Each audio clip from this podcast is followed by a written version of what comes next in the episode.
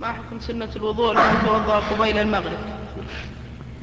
سنة الوضوء إذا توضأ الإنسان قبل المغرب فإنه يصلي سنة الوضوء.